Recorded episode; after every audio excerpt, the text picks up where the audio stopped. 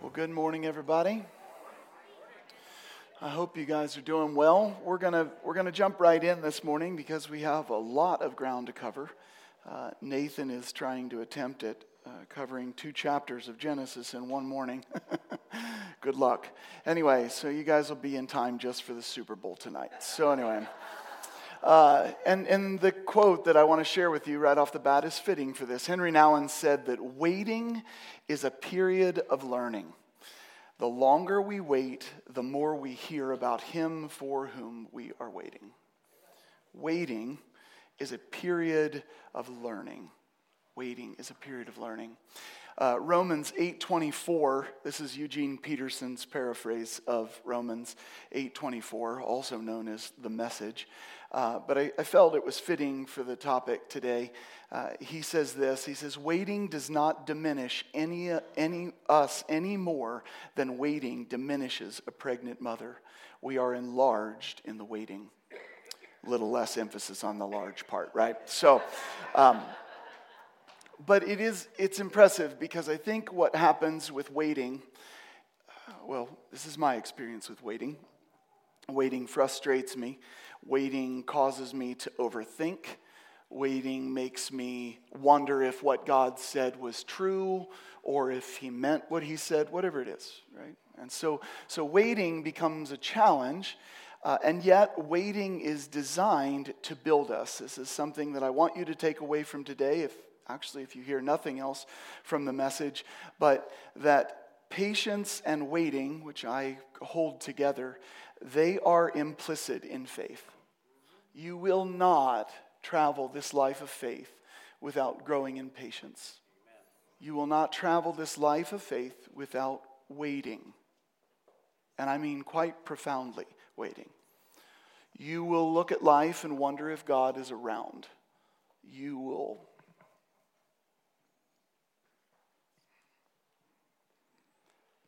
Sorry about that. Didn't expect that one either. Anyway, you will wonder where God is at times. It is just a part of life. And yet, He is teaching you.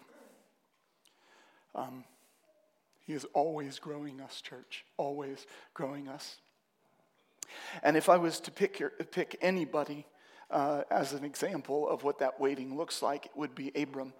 And if I was to pick anybody who tries to push God's waiting along or push God's plan along and not wait, it would be Abram, right? Unless it would be my own life story. But uh, this is this is quite quite an important thing. So so we're gonna jump we're gonna jump right into this, and I want you to be thinking through your life and the fact that uh, patience and waiting is implicit in faith. So we just came off of this Melchizedek moment with Abram.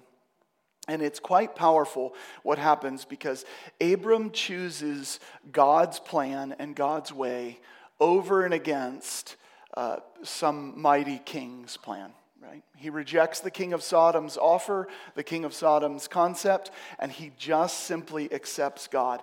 And inside of that belief, inside of that trust in God, God rewards Abram immediately. And it's quite an impressive thing because he declares this great covenant with Abram and he makes this promise, and it just becomes a beautiful journey that Abram begins to walk. So, Genesis chapter 15 uh, starts this way. After these things, the word of the Lord came to Abram in a vision, saying, uh, many times in the Bible, that phrase, after these things, can mean an unbelievable amount of time, an indeterminate amount of time, maybe. Uh, but there are many times where it means immediately following something okay? And this seems to be one of those moments.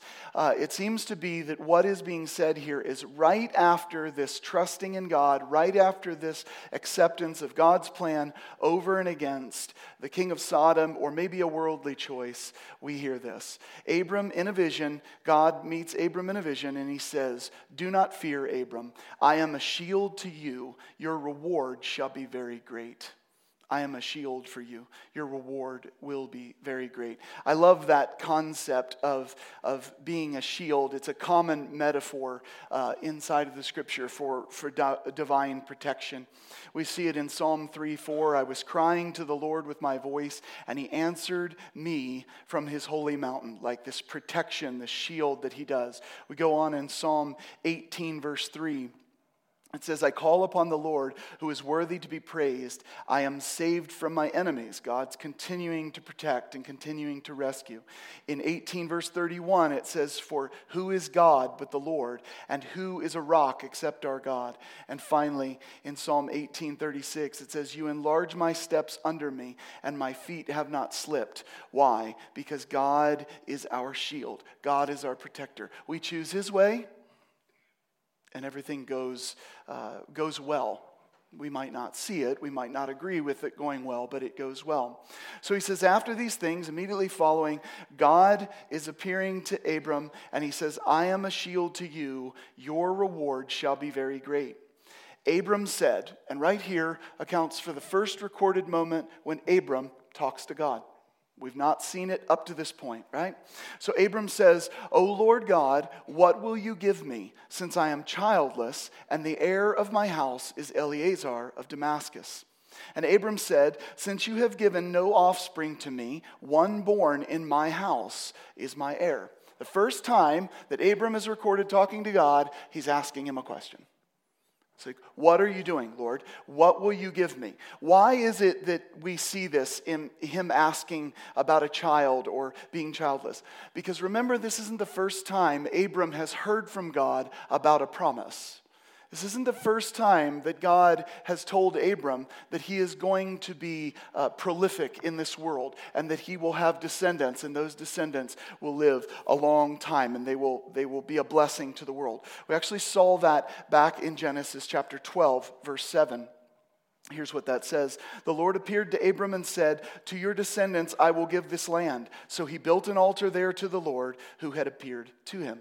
So, Abram is asking a legitimate question. He knows God is for him, he knows that he can trust him, and yet he's going, What's the deal? How is it going to come about? How many of you would say, in your waiting, that's one of your big questions? How is it going to come about? Yeah. So, there's nothing wrong with asking the how. There's nothing wrong with asking questions, as a matter of fact, because God, who rewards Abram in just a second, actually says a, a line, or the, a line is recorded in the Bible here in a second, that is uh, basically the, the hinge of all of our salvation. Okay, uh, God is not intimidated by Abram's questions. He's not put off by them. He doesn't think he lacks faith because he's asking the questions. He simply responds to Abram. Okay, so, O Lord God, what will you give me since I am childless, and the heir of my house is Eliezer? of Damascus. And Abram said, Since you have given no offspring to me, you remember that thing you said to me, Lord? One born in my house is my heir. Then behold, the word of the Lord came to him, saying, This man will not be your heir, but one will come forth from your own body. This is an important phrase here from your own body, and it kind of uh, goes to show how uh, the ancient mind thought childbearing worked, and I'll get into that in just a second. He says, Come forth from your own body, he shall be your heir. And he took him outside and said, Now look toward the heavens and count the stars, if you are able to count them. And he said to him, So shall your descendants be. If you're able to count this, that's, that's the deal. Now, how many of you like those kinds of promises where God goes, I'm going to give you more than you can imagine? Mean, you guys up for that? Awesome. He did give you more than you can imagine if you'll trust him for eternity, if you'll trust him for his kingdom to come. He has given us more than we can fathom. But we're in the waiting period, right? Okay, so he goes on and he says, It will come from your own body. And go out and count the stars. If you can count them, that's how many descendants you're going to have. Verse 6 is this huge and beautiful line. He says, Then he, Abram, believed in the Lord not believed in him as though he had never known him before. Then he believed in the Lord, believed his promise, believed his word, and God reckoned it to him as righteousness. This is our message. This is our life, church. we are a people who have righteousness reckoned to us for what reason? Because we believe Yahweh God. That is why we have righteousness. We do not have righteousness because we understand everything fully. Praise the Lord. Right? We do not have righteousness because we get all of the details correct in walking it out. Amen? We don't. Not one of us here ever has. But we can believe God and we can trust Him and we can, and we can gain that righteousness or we can be granted that righteousness because we are saved by grace through faith, through trusting God. So, Abraham is, is launching this whole beautiful faith journey out for us. He's the one uh, that we get these ideas from. As a matter of fact, uh, this is where Paul will die, right? This is how Paul will lay down his life, believing that promise. You believe the Lord, and he reckons it to you as righteousness. Verse 7 And he said to him, I am the Lord who brought you out of Ur of the Chaldeans to give you this land to possess it. He said, O Lord God, how may I know that I will possess it? Second thing Abram is saying to God is yet another question. How many of you think that you bug God with your questions? How many of you stop asking questions because you think God's got more important things to do? Listen, I've heard you say it, right? I've heard people like, ah, don't worry about it. My life's in shambles. It's kind of chaos. God's got more important things. You know He's bigger than that, right? Right?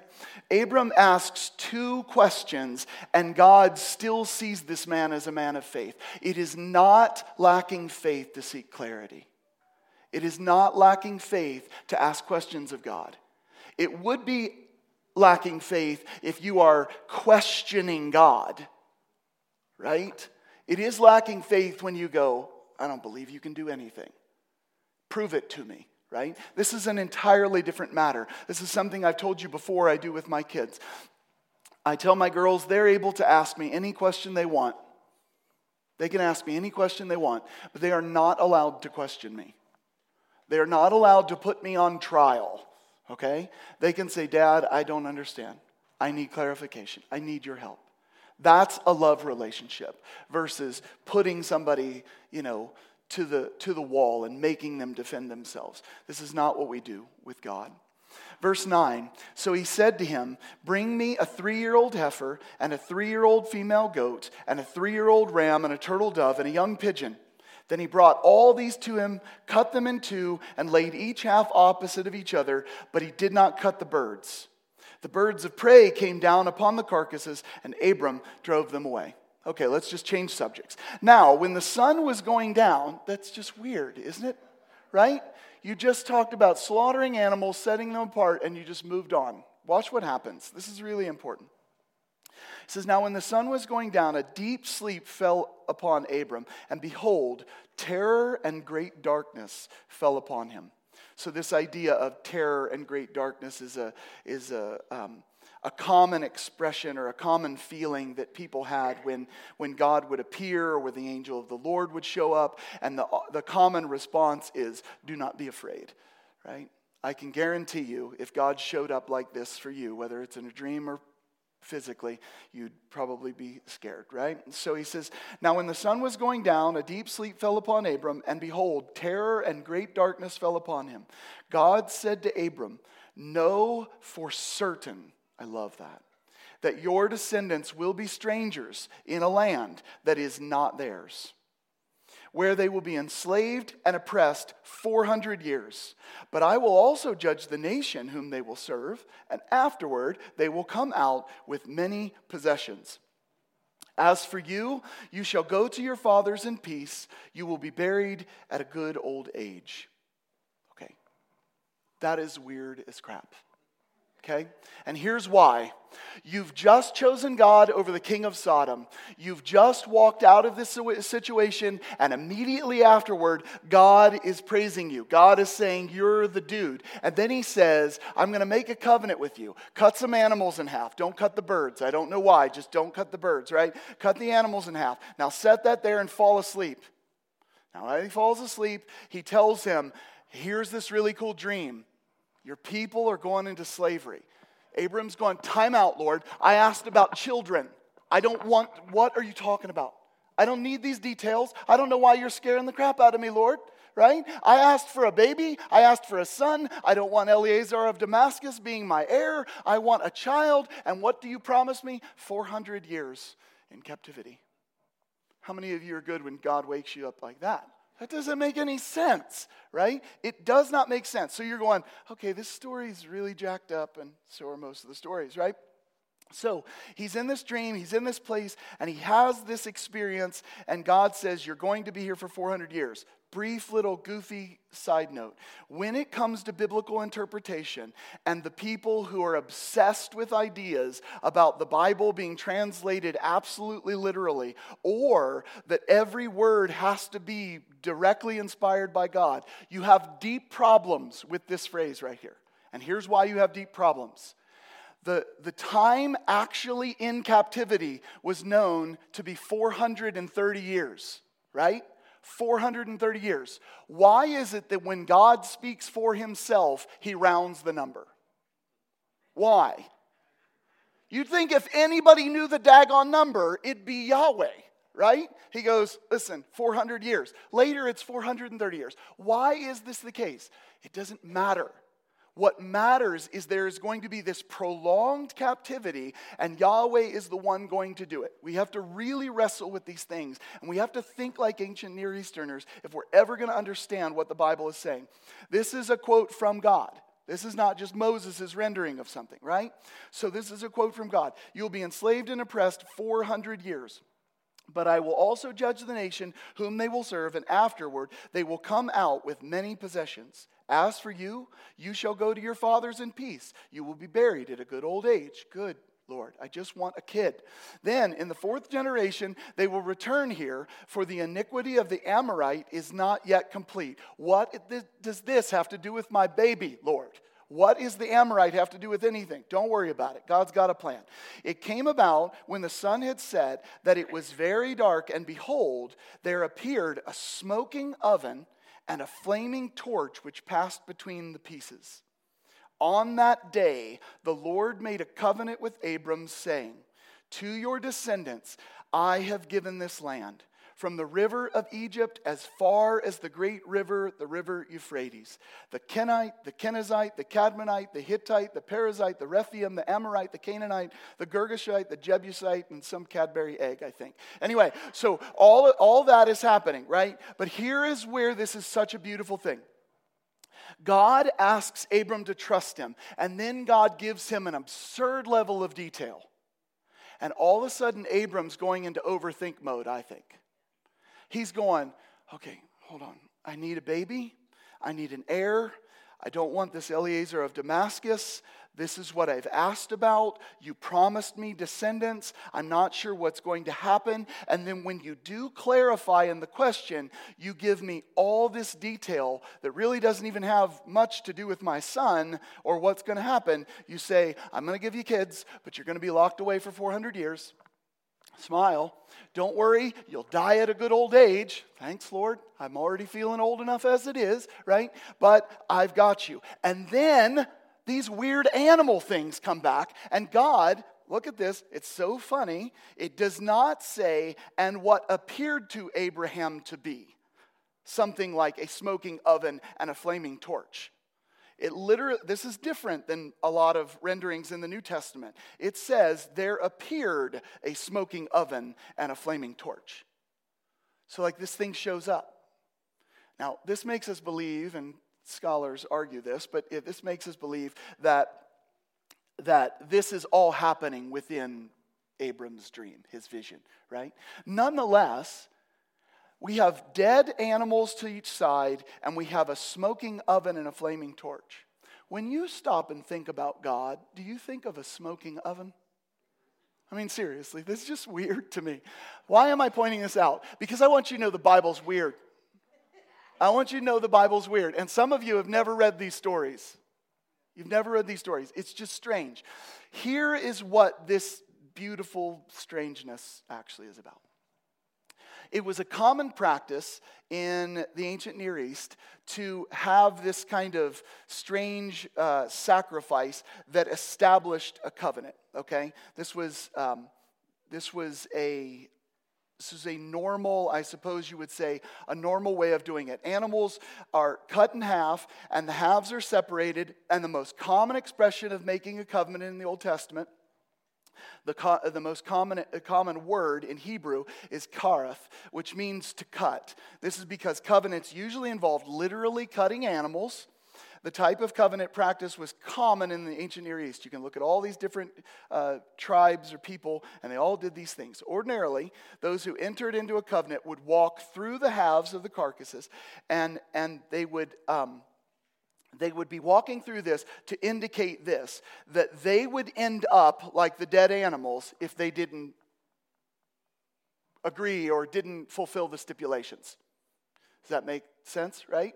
So, this is the weirdness of the world. They cut these animals in half. You got to walk through it. And by walking through it, you're saying, My word is my bond. And if not, let this be done to me. This is actually very common in the sacrificial system. So, the fate of the sacrificial animals would be applied to the participants. In this case, only Yahweh walks through. Now, that's weird. That's weird because a covenant in, in an ancient world really is an agreement or an enactment between two parties, right? In which one promises under an oath to perform or refrain from certain actions uh, that were stipulated in advance. Okay? This is how this works. And this is promise, children, and all this stuff.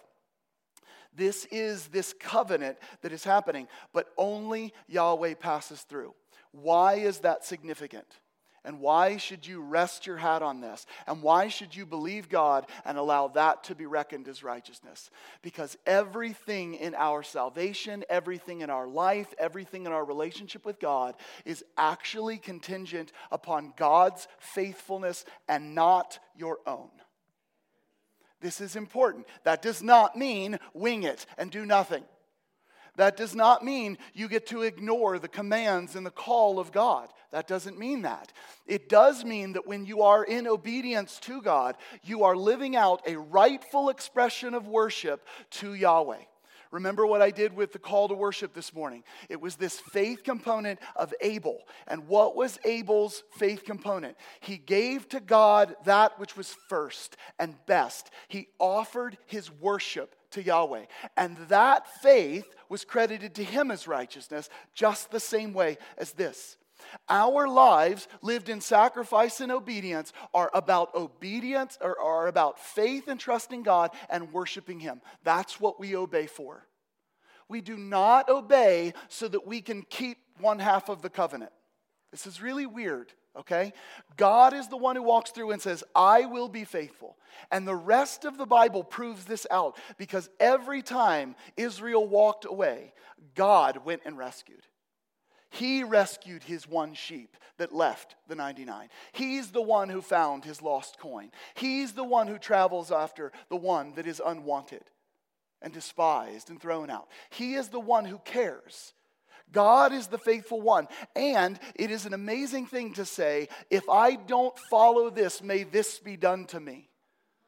God's promise is so real that he will never fall short of it. He will never falter in this in this promise. So, although it is a very strange chapter and some weird stuff, and Abram's probably asking more questions in his head than he uh, voices out to God, like, what does this have to do with my baby boy? God is setting up a promise and a covenant with Abram that relies or rests upon God's shoulders. This is true for you and for me. And if we will put our trust in Jesus, in what he did on a cross, we will be saved. That's it. We will be saved. You can trust him. I know we look at it and we go, yeah, Nathan, it just seems too easy. It seems like there's more to it. What about what about all the commands in the Bible? What about all the commands in the Bible? What are they again? Rightful expressions of worship. That's what you do. That's how you honor God, okay? So we continue on he gives this promise. Now we get to zoom in in this strange thing, and we're going to get to faith, and we're going to get to patience, and we're going to get to waiting, and we're going to get to our natural state. Verse 1 Now Sarai, Abram's wife, had borne him no children, and she had an Egyptian maid whose name was Hagar. There is significance in this writing. She is an Egyptian. right? There is the significance of this, this uh, tension between Egypt and between Israel, okay? And part of this plays out in this story. Verse 2 So Sarai said to Abram, Now behold, the Lord has prevented me from bearing children. Do you notice what she says here? The Lord has prevented me from bearing children. Please go into my maid. Perhaps I will obtain children through her. And Abram listened to the voice of Sarah. Does that line sound familiar to you at all? Where does it sound familiar from? What? From the Garden of Eden. When who listened to who? When Adam listened to the voice of his wife, right? There is this idea that not there's not an idea here that women suck okay please don't don't uh, don't do what people do with this and miss the whole point of things uh, the idea here is that there was an event that happened, and Abram listened to the voice of his wife, Adam listened to the voice of Eve, and they did exactly what God said or they, they did something that God had not commanded them to do. In Eve's case, directly told her not to do, right? Um, so, first, we have this. Uh, we have this responsibility thing, right? Uh, like Eve, Sarah now shifts the blame. And like Adam, Abram shrugs off his responsibility. Abram alone has the judicial authority to effect a change, and up to now has not acted to protect their marriage. What has Abram done so far? He constantly is lying about Sarah and putting her in risky situations, right? This has happened over and over, okay? So, we have to see this connection between Adam and Eve. We have to see what's going on here. We have to realize that there is a test of faith that is here, that is before them. So, Sarah, Abram's wife, has borne no children. She had an Egyptian handmaid. That was, or Egyptian maid, that was Hagar. Sarai said to Abram, Now behold, the Lord has prevented me. In the ancient Near East, barrenness was always considered a female problem due to the belief that the man deposited a seedling child into the woman. Not a seedling, but a seedling child into the woman where it would grow like a plant. Failure to grow the child was thus viewed as divine judgment against the woman and was therefore viewed as barrenness. You can put a seed in barren land, in land that is not fertile or rich in its soil, and it won't grow. Okay? And so this is the ancient Near Eastern idea. Sarai considers God to be the cause of this barrenness. If she knew of Yahweh's promise to Abram, um, and this is just conjecture, she may have believed that the promise was only about Abram becoming a father, where, whether it was by her or not. That's a debatable idea. But nonetheless, this idea of barrenness, she believes God is the one doing this, okay? How many of you, when things are not happening your way, blame God? How many of you are lying right now? Come on, right? Like this is true. Things go wrong, and we go, God, why are you doing this to me? Woe is me, right? Now behold, the Lord has prevented me from bearing children. Please go into my maid. You know what that means. Perhaps I will obtain children through her. And Abram listened to the voice of Sarai. After Abram had lived 10 years in the land of Canaan, Abram's wife Sarai took Hagar, the Egyptian, her maid, and gave her to her husband Abram and, and his wife. He went into Hagar, and she conceived. And when she saw that she was conceived, that she had conceived, her mistress was despised in her sight. What does it mean for her to be despised in her sight? Um, it was something about um, Hagar thought that she had gained a greater status in Abram's household, okay? Um, it's not that she had no use for the woman, it's just that there was a reordering of things. So, the way it seems to have worked in the ancient Near East is you have a wife, she holds, she's the she's the mistress, she holds the top place. And then there were maidens and concubines and other things. And they actually took in lower, they took lower ranks inside of the household, even if they were for childbearing. They took lower ranks, and some were even treated like slaves. Right? This is, this is how this was working. But Hagar, um, at least in Sarah's mind, feels like, uh, Sarah feels like Hagar is putting herself above, okay?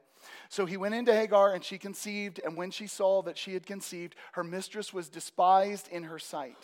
And Sarai said to Abram, May the wrong done me by, uh, be upon you. May the wrong done me be upon you. The word wrong here is uh, chemos, and it's, um, it's related, related to hemos. Elsewhere describes deceit, general disregard for law, or even human life. In this instance, it seems that it is, um, is just simply an injustice, right? So may the wrong, injustice done me be upon you.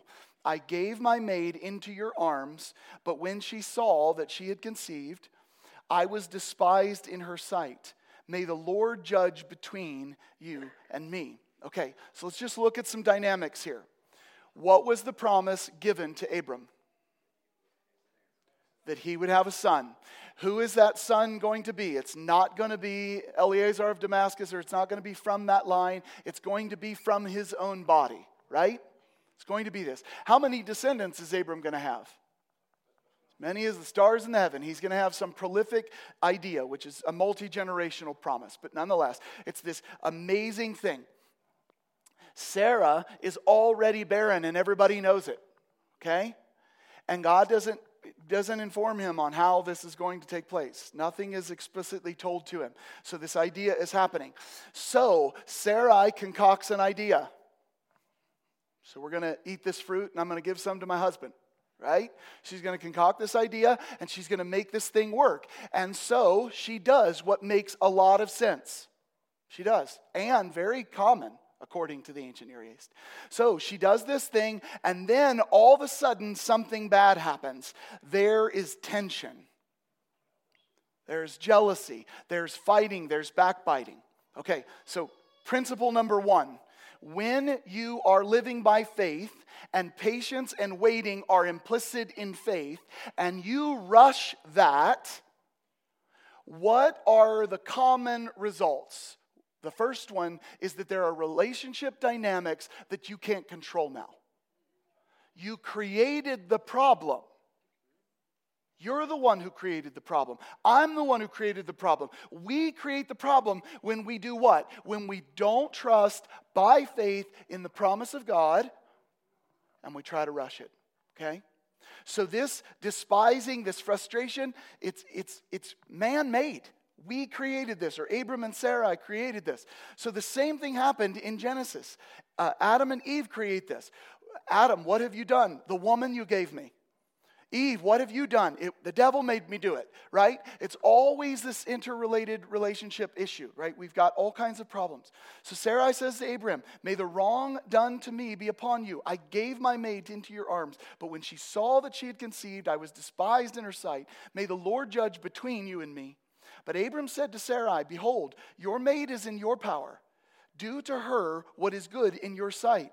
So Sarai treated her harshly, and she fled from her presence. Second problem that happens when we don't have patience and we don't wait according to true faith is that all of a sudden our anger and our frustration takes over and we do things rashly. We do things that hurt other people, right? And so this is exactly what is happening with Sarai. She treats her harshly, she fled from her presence. Now, the angel of the Lord found her uh, by a spring of water in the wilderness, by a spring on the way to Shur.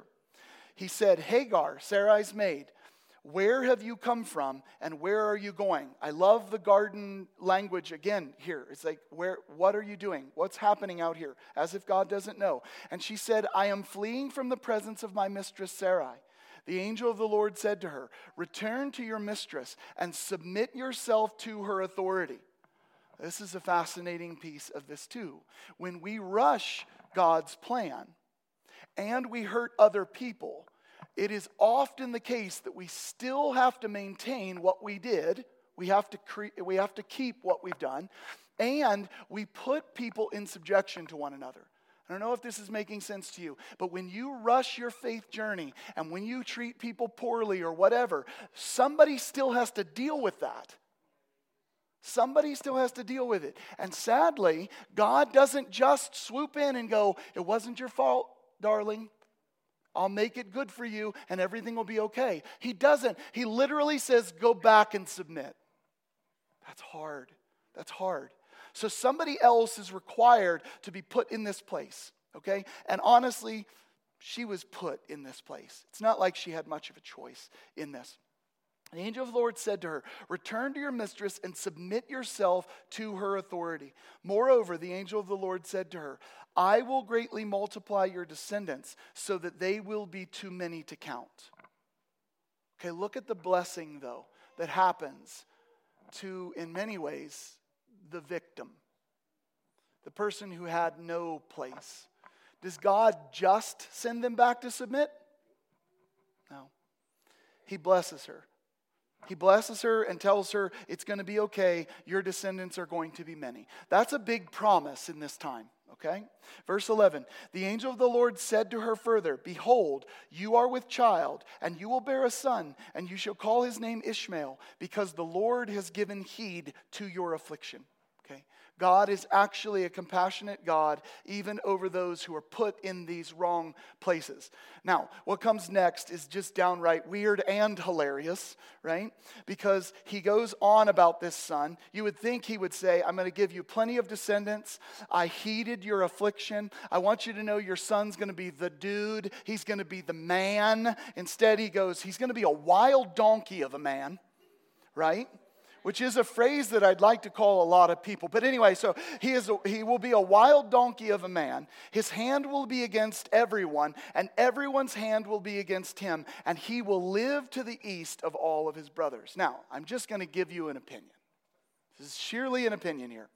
What I think, it, and it plays into this faith component and trusting God and being patient and waiting, but rushing it, okay? I think when we track the story down and we realize Ishmael's probably eight or 13 years old, somewhere around there by the time Isaac is born, he at least knows of what the promise was made to Abram. And he also seems to know, because, well, his mom is the one that was kind of taken advantage of. He probably knows how they tried to make the promise work. Okay?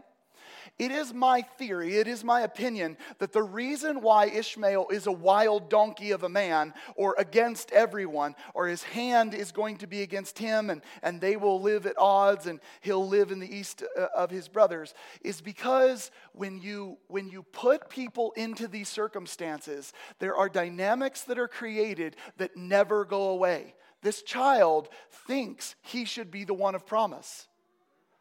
You're the one who screwed up. Why am I paying the cost for it? Right? You're the one who did all this mess. And now I've got to do what? I've got to live out here. I've got to look at Isaac be treated all special and everything like this. I think, it's just an opinion, I think that this makes sense of why this man is who he is. Because the, the interpersonal relationships that get all muddied and twisted inside of this rushing God's promise create problems. This happens a lot of times, and I know this is a touchy subject for people, but this happens a lot of times with mixed families. There's a lot of, and I, listen, I have no, I have no judgment here. I understand how life works. I understand circumstances. I understand burdens. All of those things.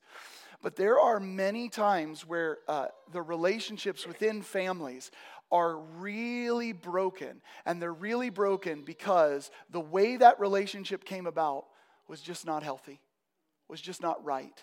It wasn't trusting God, it wasn't resting in His promises. Okay? We've all done this. We've all seen these problems. We've all created half of them, right? But I'm just saying we see this dynamic in the world, and that seems to be what's happening with Ishmael. Verse 13, let's go on and I'll sum all of this up and make sense of it. Verse 13, then she called the name of the Lord who spoke to her. And here's what she calls God You are a God who sees when you're the victim of somebody trying to rush their faith, when you're a victim of somebody trying to take God's promises into their own hands. And notice how this works. the religious people are the one trying to take it into their own hands, and they end up hurting other people. When you are the one who is afflicted in this, and it happens all the dang time today, remember that God is still a God who sees. God is a God who is watching, who is caring, who is loving. So she recognizes this you are a God who sees. For she said, Have I even remained, have I even remained here, uh, alive here after seeing him? She's astounded that she saw God and lived, or saw an aspect of God, something like this. Verse 14. Therefore, the well was called Beer Lahai Roi. Behold, it was between Kadesh and Bered. So Hagar bore Abram a son, and Abram called the name of his son, whom Hagar bore, Ishmael. Abram was 86 years old when Hagar bore Ishmael to him. Here's the story as it flows from these two chapters. Abram chooses God right out of the gate, and it's a beautiful thing. And as a reward for choosing God and not the king of Sodom and doing things his way or being under his thumb, God rewards him. He gives him a promise Don't fear, I am a shield for you. Your reward shall be very great. He immediately goes to what is my reward? Where are my descendants? Where is my house going? He says, I promise to give you a son from you. You will have a son. He makes a covenant with Abram that is unbelievable, and the covenant does not include Abram's action. It is God walking through the middle of this promise, saying, I will do what I will do. And here's what's beautiful about it, church. When you look back on the past, God did everything that He said He would do. What is God? He is a faithful God. He is faithful, right? So he makes this problem to Abram, and everything seems right. But then time passes. And time passes, and Abram's wondering, and Sarah's getting older, and all of this stuff is becoming weighty. And all of you have been there where God seemed to give you a promise, but time passed, and you're confused about what He's doing. And God is still keeping his promise. He signed on the dotted line. He's the one who committed to faithfulness. He's the one who walked through the middle of the covenant promise. He's the one who will, who will accomplish what needs to be done. But time passes and we begin to doubt and we struggle. And what do we do? We take things into our own hands because that's what we're good at. Because we don't like to wait. We don't like to be patient. We don't like to trust that God will be good. We don't like it. And so we rush it in a thousand ways.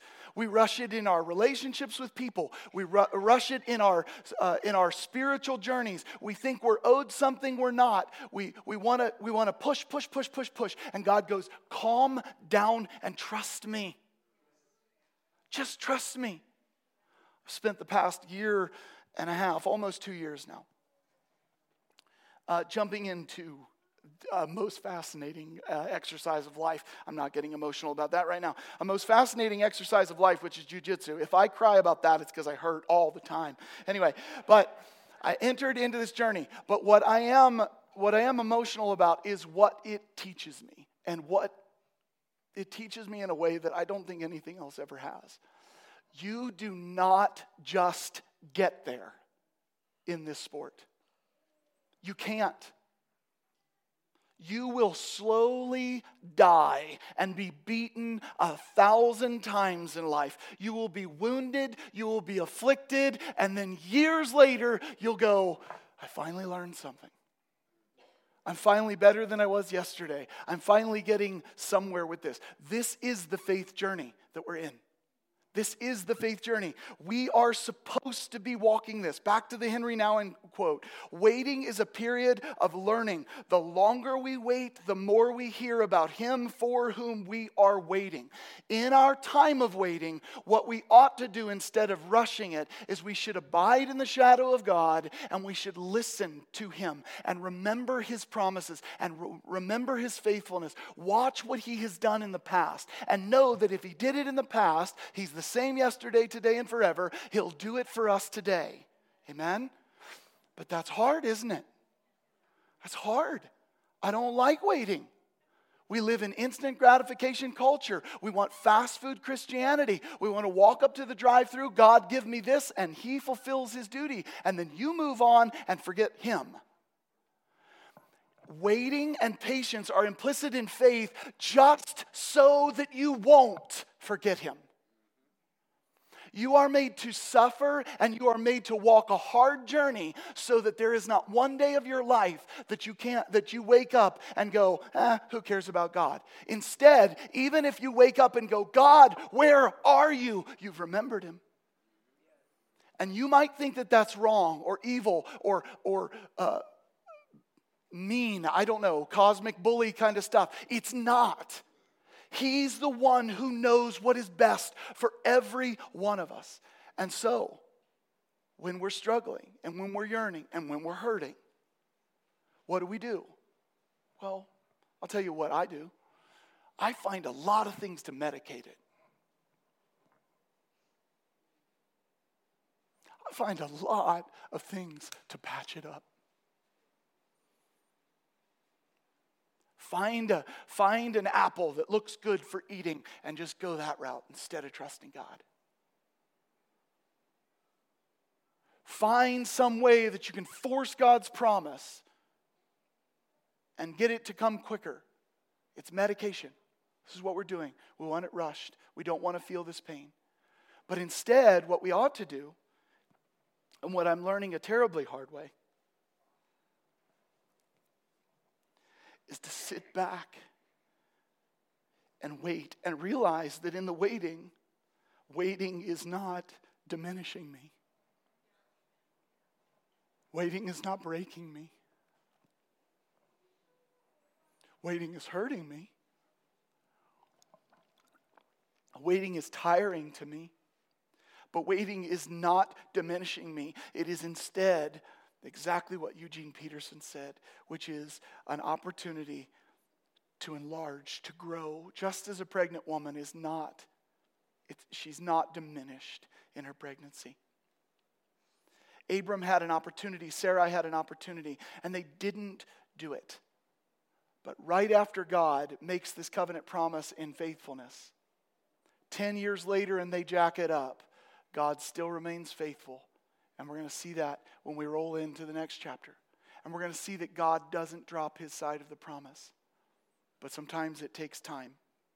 So I want you to I want you to end or I want to end today with you knowing this. Faith is the assurance of things hoped for and the conviction of things not seen. That's what faith is according to the Bible. The assurance of things hoped for and the conviction of things not seen. But here, listen. The assurance of things hoped for. But Romans 8:24 in an actual Bible says, "For in hope we have been saved." But hope that is seen is not hope, for who hopes for what he already sees? There is waiting and patience implicit in faith, or it is not faith. And waiting and patience make you suffer, and they make you suffer a long time. But if you try to circumvent the suffering, if you try to medicate yourself through the suffering, and listen to me really quickly because this is one big issue in our world today. If you try to escape the suffering by running and running and running and running, you are simply delaying time with God. You can medicate yourself a thousand ways, church. I've tried them all. You can run a hundred directions, but God is faithful and he's trying to teach us something. So, the call that I want to call you to, a call of faith that will be reckoned to you as righteousness, is a call of a church to wait on the Lord. I don't know what God's promising you. Honestly, I don't even know what He's promised me sometimes. There have been times I've thought I've heard him, sometimes I've been misguided in that hearing. Many things I'm asking presently. What do you have me for? What is your plan? What is your goal, Lord? I must be patient. I must wait on the Lord. I must sit down and abide in Him and say, Lord, when you say move, I'll move. When you say it is done, I'll trust that it's done. When you say, I already gave you the promise, start being content, I'll be content. But it requires waiting. It requires waiting because waiting and patience are implicit in faith. Abram and Sarah are just like you and I and they get the same exact level of problems because of their rushing things. But I would encourage you not to be those people anymore. I would encourage you to continue to walk with God, watching his faithfulness unfold, and know that he will take care of you. Amen.